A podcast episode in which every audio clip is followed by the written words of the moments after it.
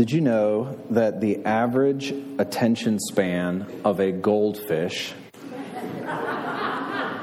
is nine seconds?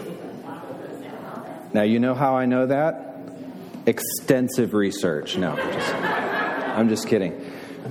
Because someone else did extensive research, apparently. I read about a study that was done a few years ago that said that the average human being's attention span is now eight seconds, and so is less than that of a goldfish.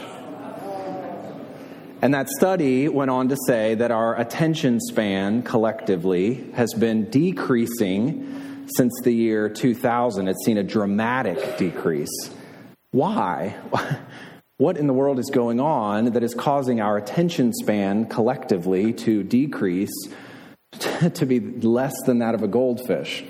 Well, I think you can probably imagine that the digital environment that we exist in today is the primary reason for the decrease in our attention span.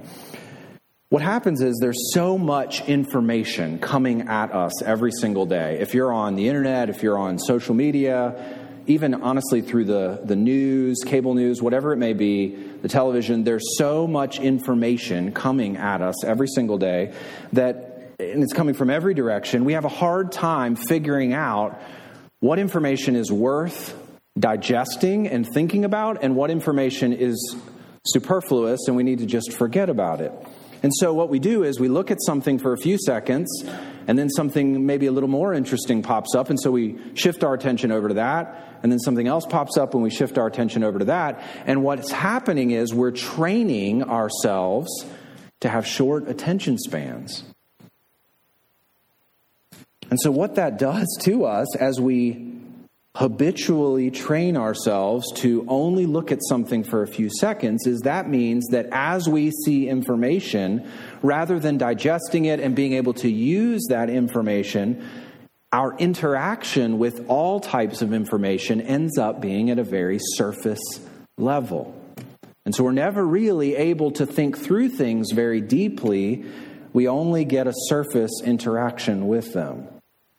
And so we're training ourselves today to be shallow listeners, and we're training ourselves to be surface level thinkers. And the scary thing about this is, most of the time, we don't even realize what's happening to us.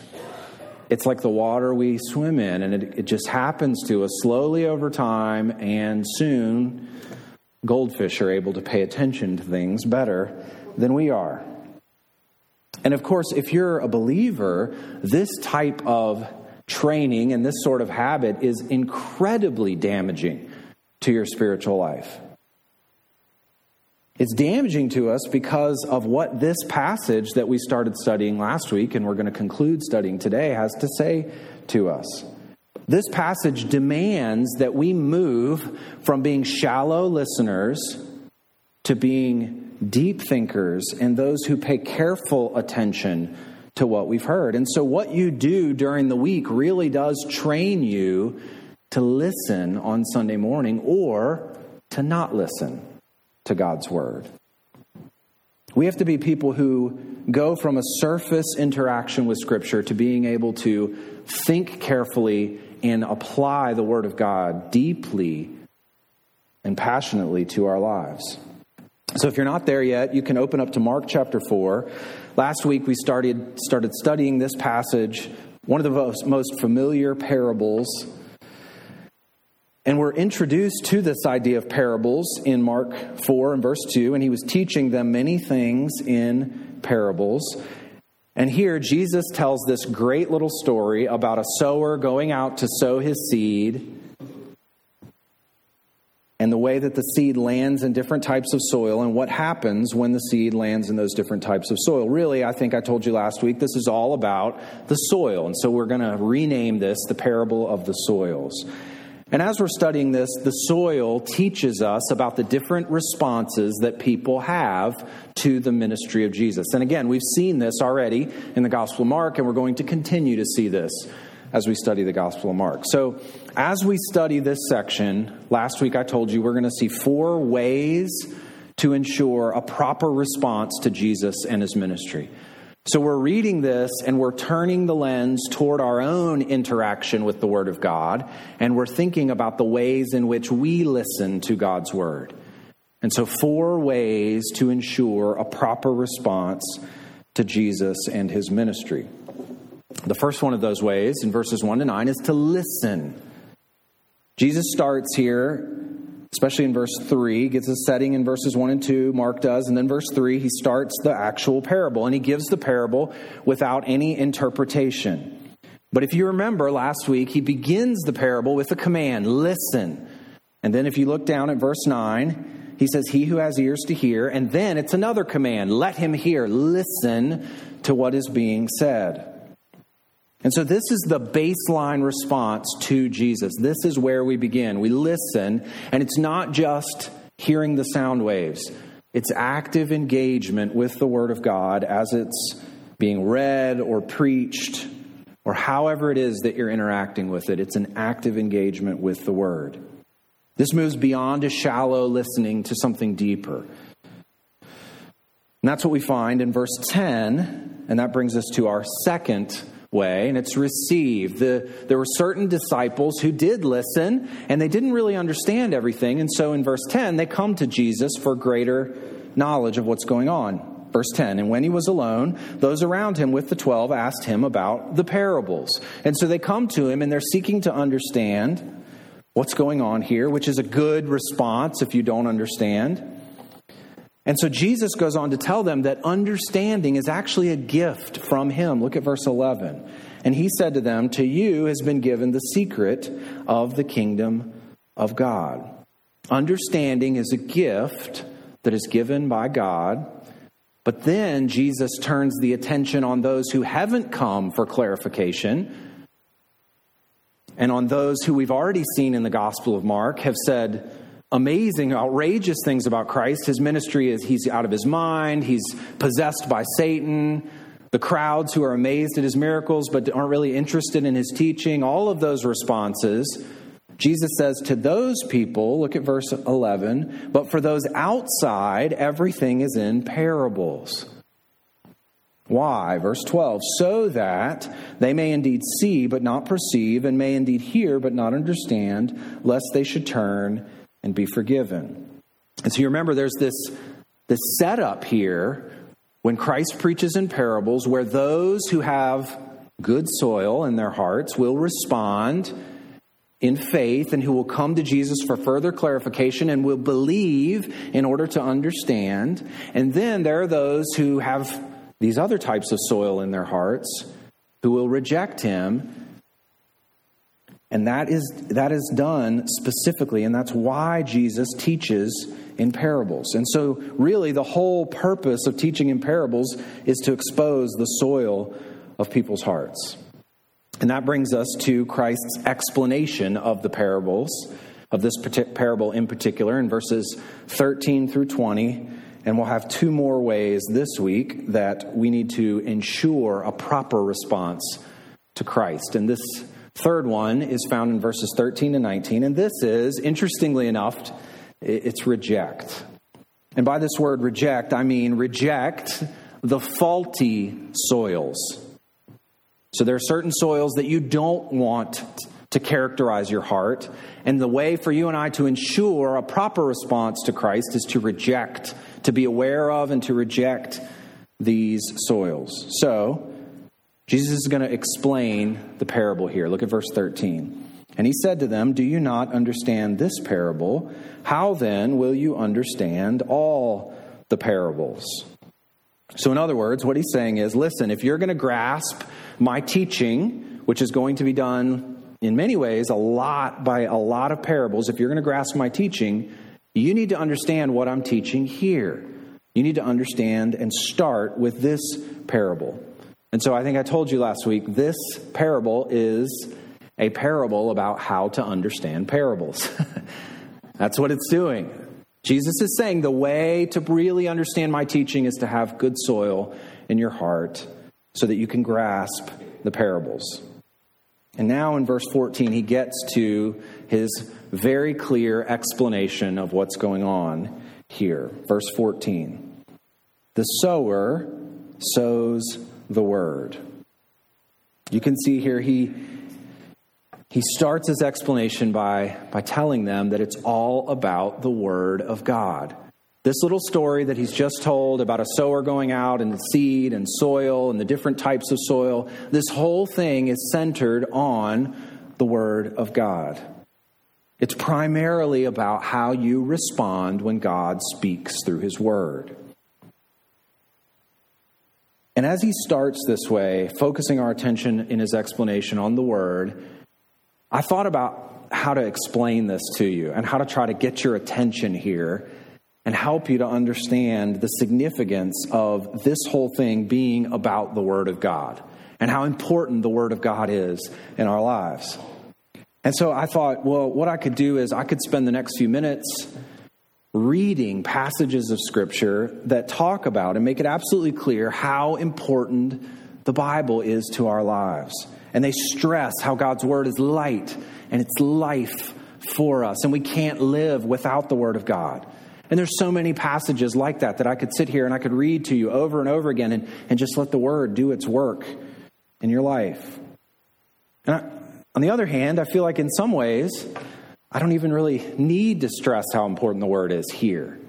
I mean, you all gathered together this morning among other reasons, to listen to 40 minutes of explanation in detail of the Word of God. So I get it.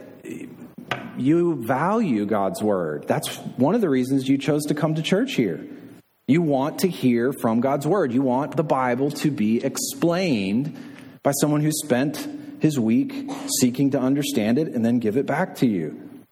You chose to come to church here because God's Word is hopefully faithfully taught here and has been over the years. But what I want you to understand about this this morning is maybe we have the right grasp of what the Word of God is, and we know in our minds how important it is. But there's a difference between knowing how important the Word of God is and really knowing how important the Word of God is. And what I mean by that is there's a difference between knowing that the human needs, the human being needs water to exist, and having been in the desert for three days and knowing that a human being needs water to exist. And a lot of times, our understanding of how important the Word of God is is that first one. We know it. It's true. If someone asks us, we say, Absolutely, you need water to exist. But there's a difference in having experienced a real dire need for water and understanding deep in your gut and in your soul and in the, the totality of your being and experience just how, how important water is to your daily existence. And I would love for, through this parable, for God to move our knowledge of our understanding of the word from the first to the second, so that it is something we know without a doubt deep in our guts. I need God's word every single day. A couple of passages I will read to you. Paul says this, 1 Thessalonians, and we also thank God constantly for this, that when you received the word of God, which you heard from us, you accepted it not as the word of men, but as what it really is. It's not just something that someone else is telling you, good advice. It's not an opinion. What it really is, the Word of God, which is at work in you believers. James 1 21. Sorry about the reference there. There, the verse is right, though. Therefore, put away all filthiness and rampant wickedness, and receive with meekness the implanted word, which is able to save your souls. That's the power that God's word has in us. Psalm 119, 130, the whole chapter, Psalm 119, you could sit and read. The unfolding of your words gives light, it imparts understanding to the simple.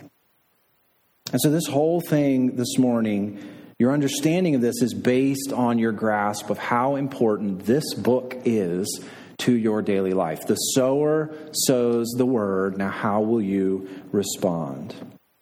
Before we get to these first three types of soil here, I want to take just a minute and talk about which one of these soils are describing believers and which are describing unbelievers?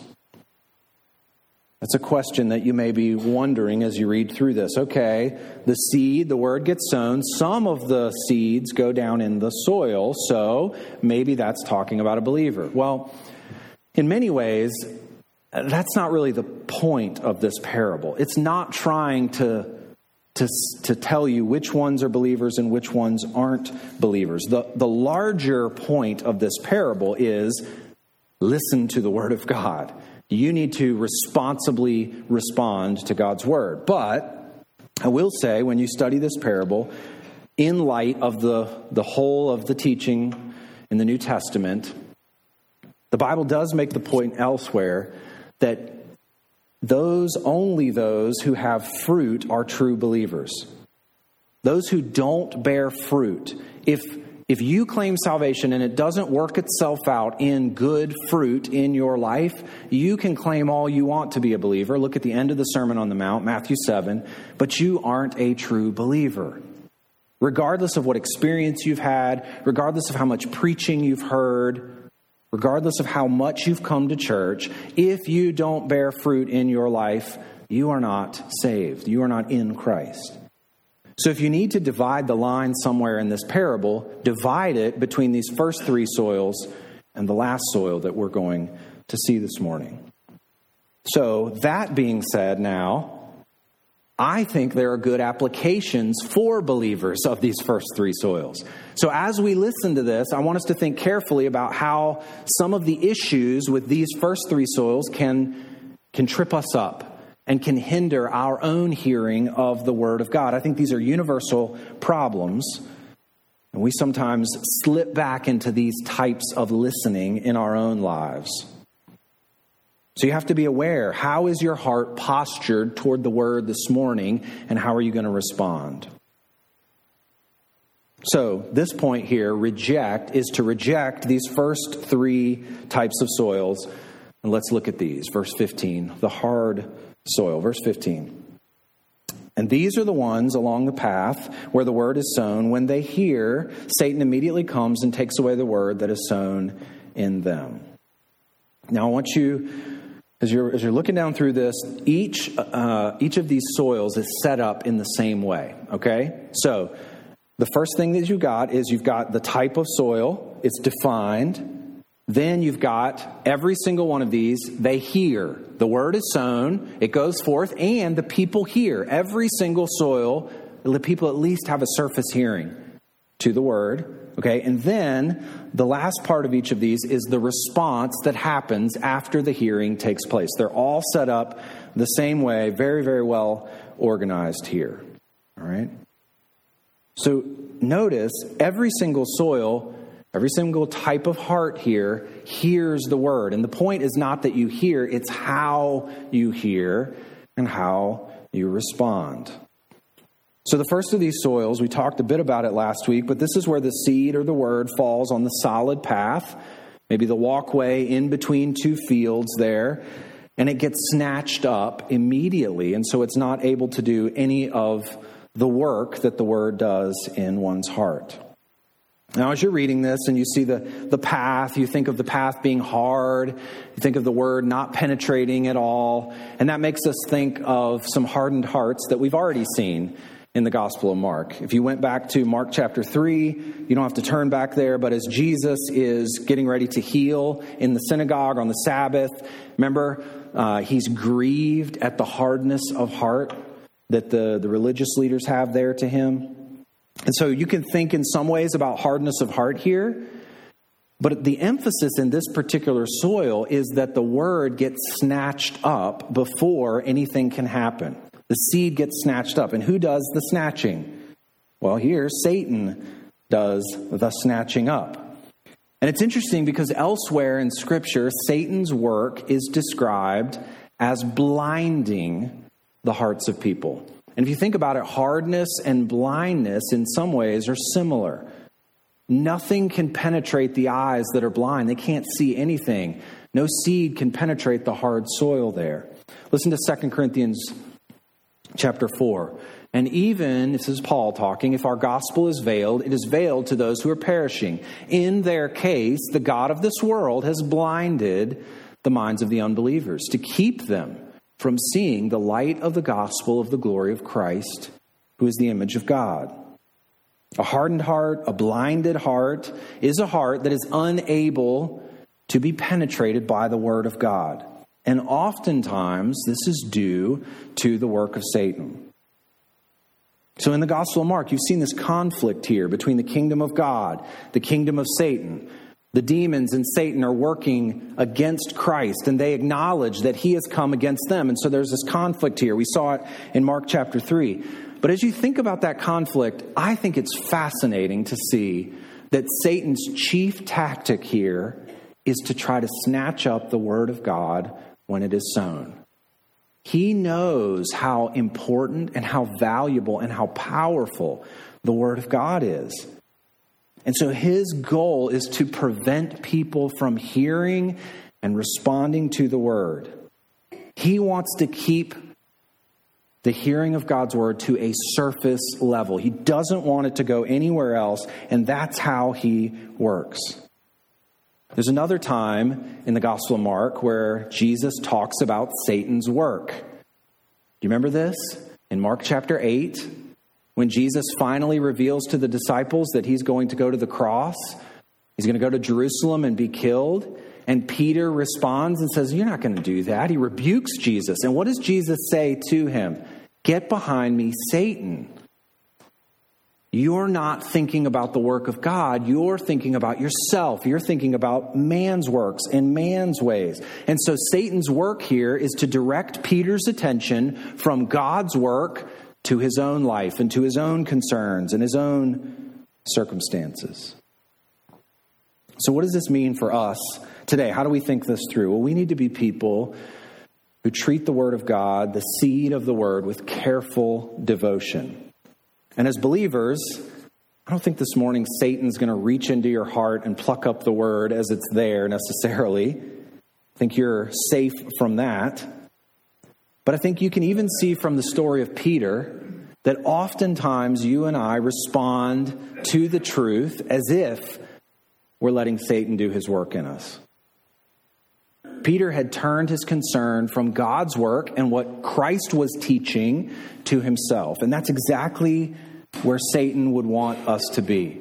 Instead of thinking about God and pondering how God's work and God's truth can change our lives, now we start to think about self. And in Peter's life, I think, when Christ was giving that teaching, the word was plucked up quickly. So, as this first soil comes into our view here, be aware of having a goldfish like attention span with the word. Don't let it get plucked up quickly before interacting with it deeply. Second soil to reject here, the shallow soil, verses 16 and 17. Look there with me. These are the ones sown on rocky ground, the ones who, when they hear the word, immediately receive it with joy. And they have no root in themselves, but endure for a while. Then, when tribulation or persecution arises on account of the word, immediately they fall away. The issue here is they don't have any root, and so there's no lasting faith that is found. They can't make it this type of heart is unwilling or unable to make a long term commitment to Christ. I don't have time to read it, but in Luke chapter 14, verses 27 to 33, Jesus tells the people that you need to count the cost before coming to him. Why? Why would he say you have to count the cost? We have to count the cost because endurance is a requirement. Endurance is a requirement. Now, it's God empowered endurance, but you have to make it. You can't just respond with joy for a while and then say, eh, it's not really worth it anymore. You are never truly a believer if that was the case. Endurance is a requirement. Colossians 1, maybe one of the clearest explanations of the gospel, and I want you to notice in particular verse 23. And you, who once were alienated and hostile in mind, doing evil deeds, he has now reconciled in his body of flesh by his death, in order to present you holy and blameless and above reproach before him. Notice what it says if indeed you continue in the faith, stable and steadfast, not shifting from the hope of the gospel that you heard. Endurance is required. And it's required and it's difficult because of what he says here.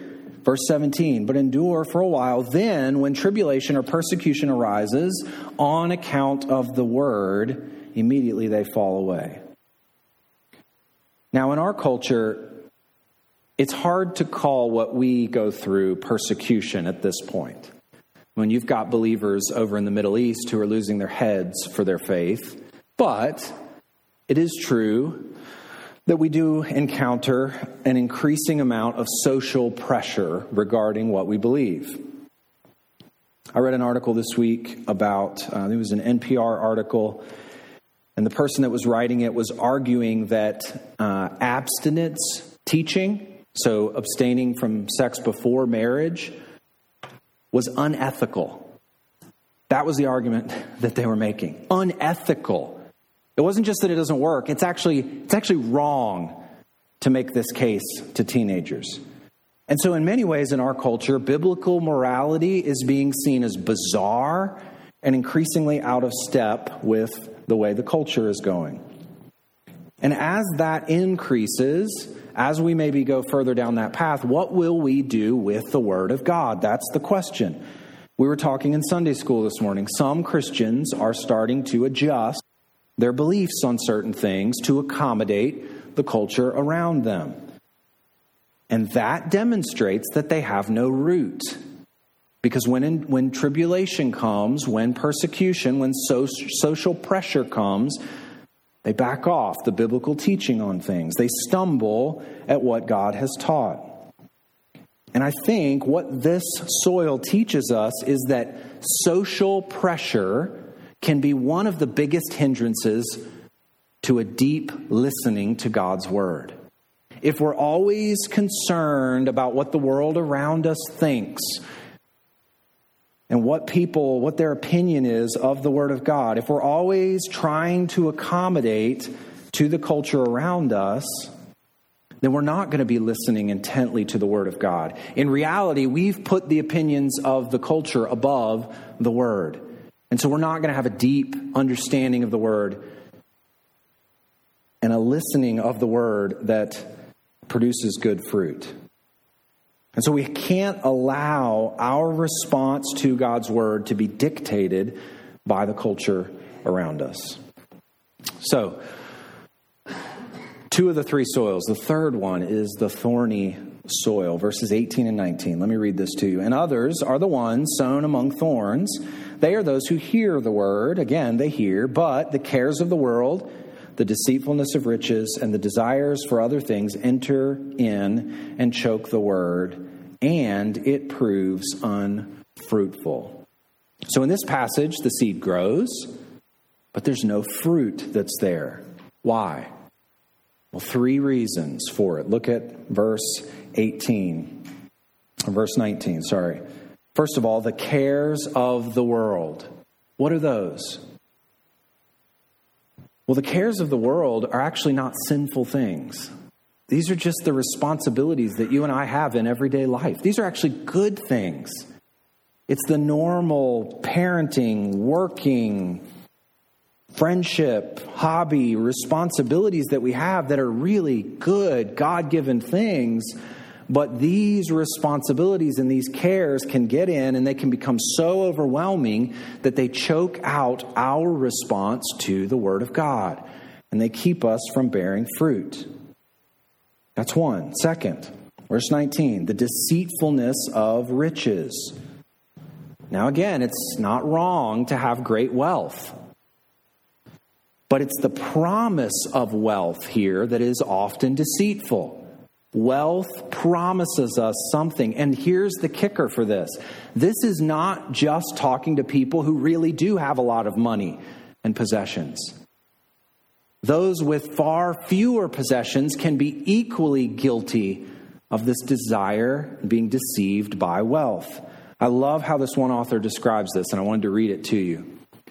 The greedy person's attachment to wealth can wear many faces an overflowing shopping cart or a single purchase, a stock portfolio that is aggressive or conservative, a wallet full of credit cards, or a safety deposit box with a few carefully guarded treasures, a garage full of expensive cars, or a closet jammed full of great deals.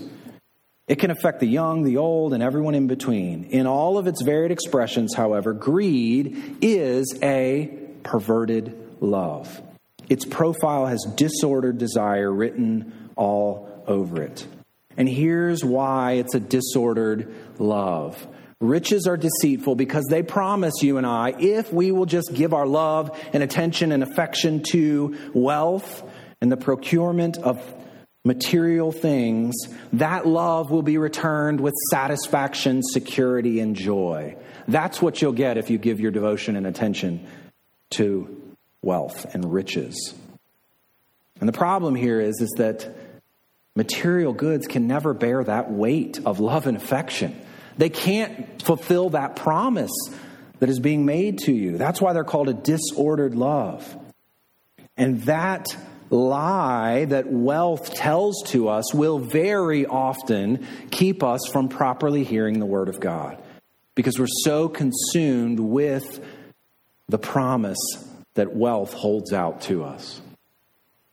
Thirdly, here, look at verse 19 the desires for other things. Again, the word desire is not inherently sinful. You cannot help but desire. You were made to desire. Your heart is a love pump, one author has said. The problem is when your desires get aimed at the wrong things. That's what he's talking about here. What do you want? Your wants will impact how you hear the word of God. And oftentimes we don't process that through when we come to listen to Scripture. So, what can we say here about all of these faulty ways of hearing? The thorny soil, the shallow soil, the hard soil. I think we can say that these are dispositions of the heart. And the problem with all of these is that these three dispositions of the heart are like a catcher who has his back to the pitcher. They're positioned in the wrong way.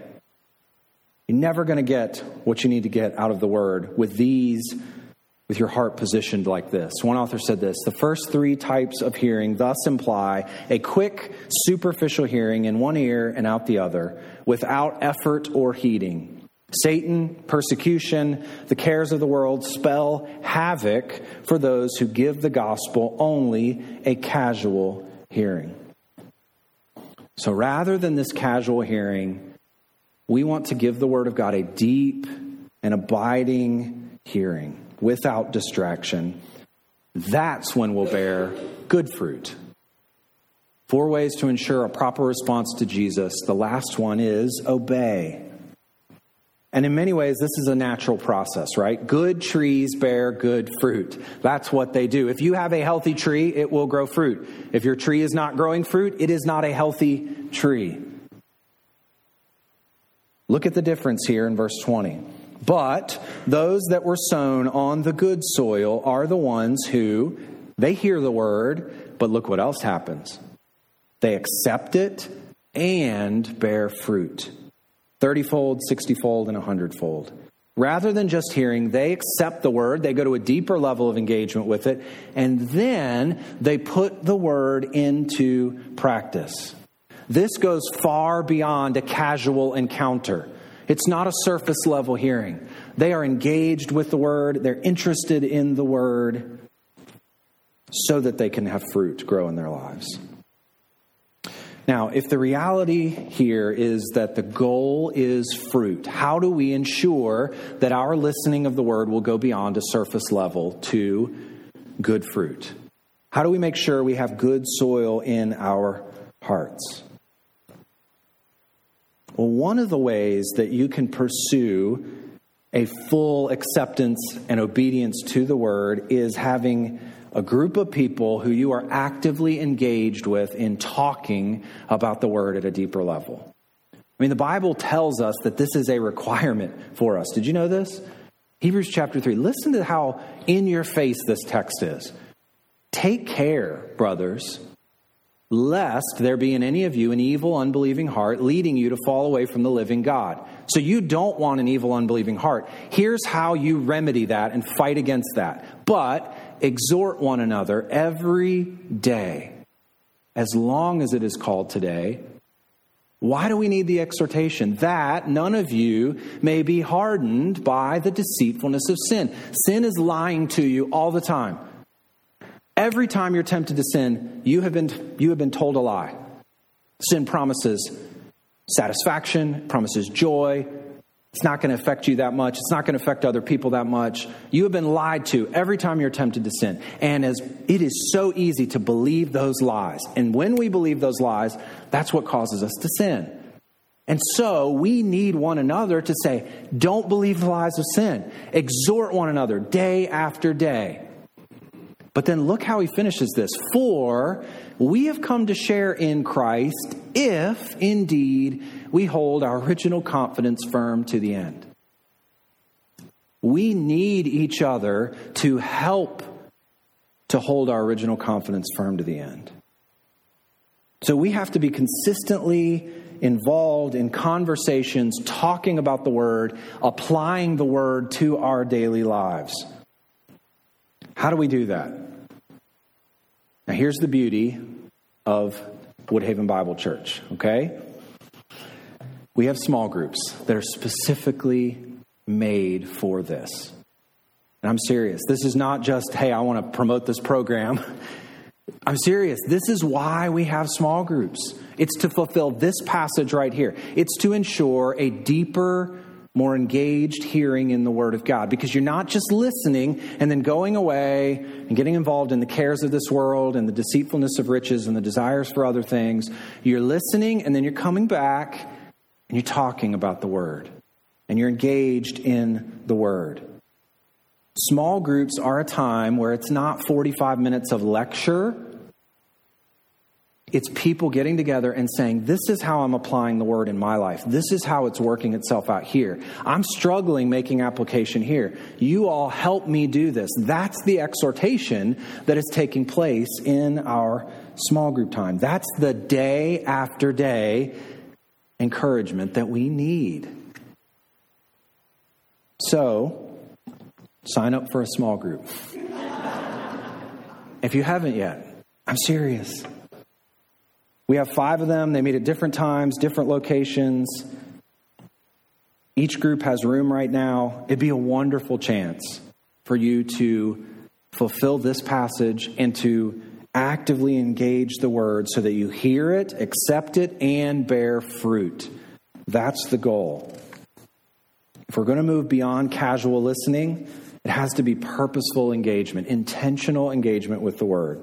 And so we need something like a small group to make that happen. Now, here's the encouraging thing about this passage to me, all right? It's all been challenged this morning, but look at this. Look at the end of verse 20. Those that were sown on the good soil are the ones who hear the word, accept it, and bear fruit. And look at the different levels of fruit 30 fold, 60 fold, and 100 fold. Not every response is going to be the same. Not everyone is going to bear bushels full of fruit. But for true believers, real fruit will grow on the tree as you respond to the word of God. That's what God's word does. It produces fruit in us. Scripture changes us to become different people. But that's the beauty of the body of Christ. It doesn't all look the same. We're not going to all grow at the same rate, and that's another reason we need one another. So, trust the Lord to do this work, but our responsibility is to hear, accept, and bear fruit. If you find yourself this morning in these first three soils, I would encourage you to humble yourself before the Word, go to God, ask the Holy Spirit to soften the soil of your heart so that the Word can penetrate, so that you can accept it, and so that you can respond in obedience and faith. Let's pray. God, again, we're so thankful for your word. I pray that even now, that we would recognize how significant the Bible is in our daily lives, the light and life that your word brings. And I pray that we would respond appropriately and that we would go out and bear fruit. Thank you for your grace. Thank you for your spirit in making that happen in our lives. And we love you. In Christ's name we pray. Amen.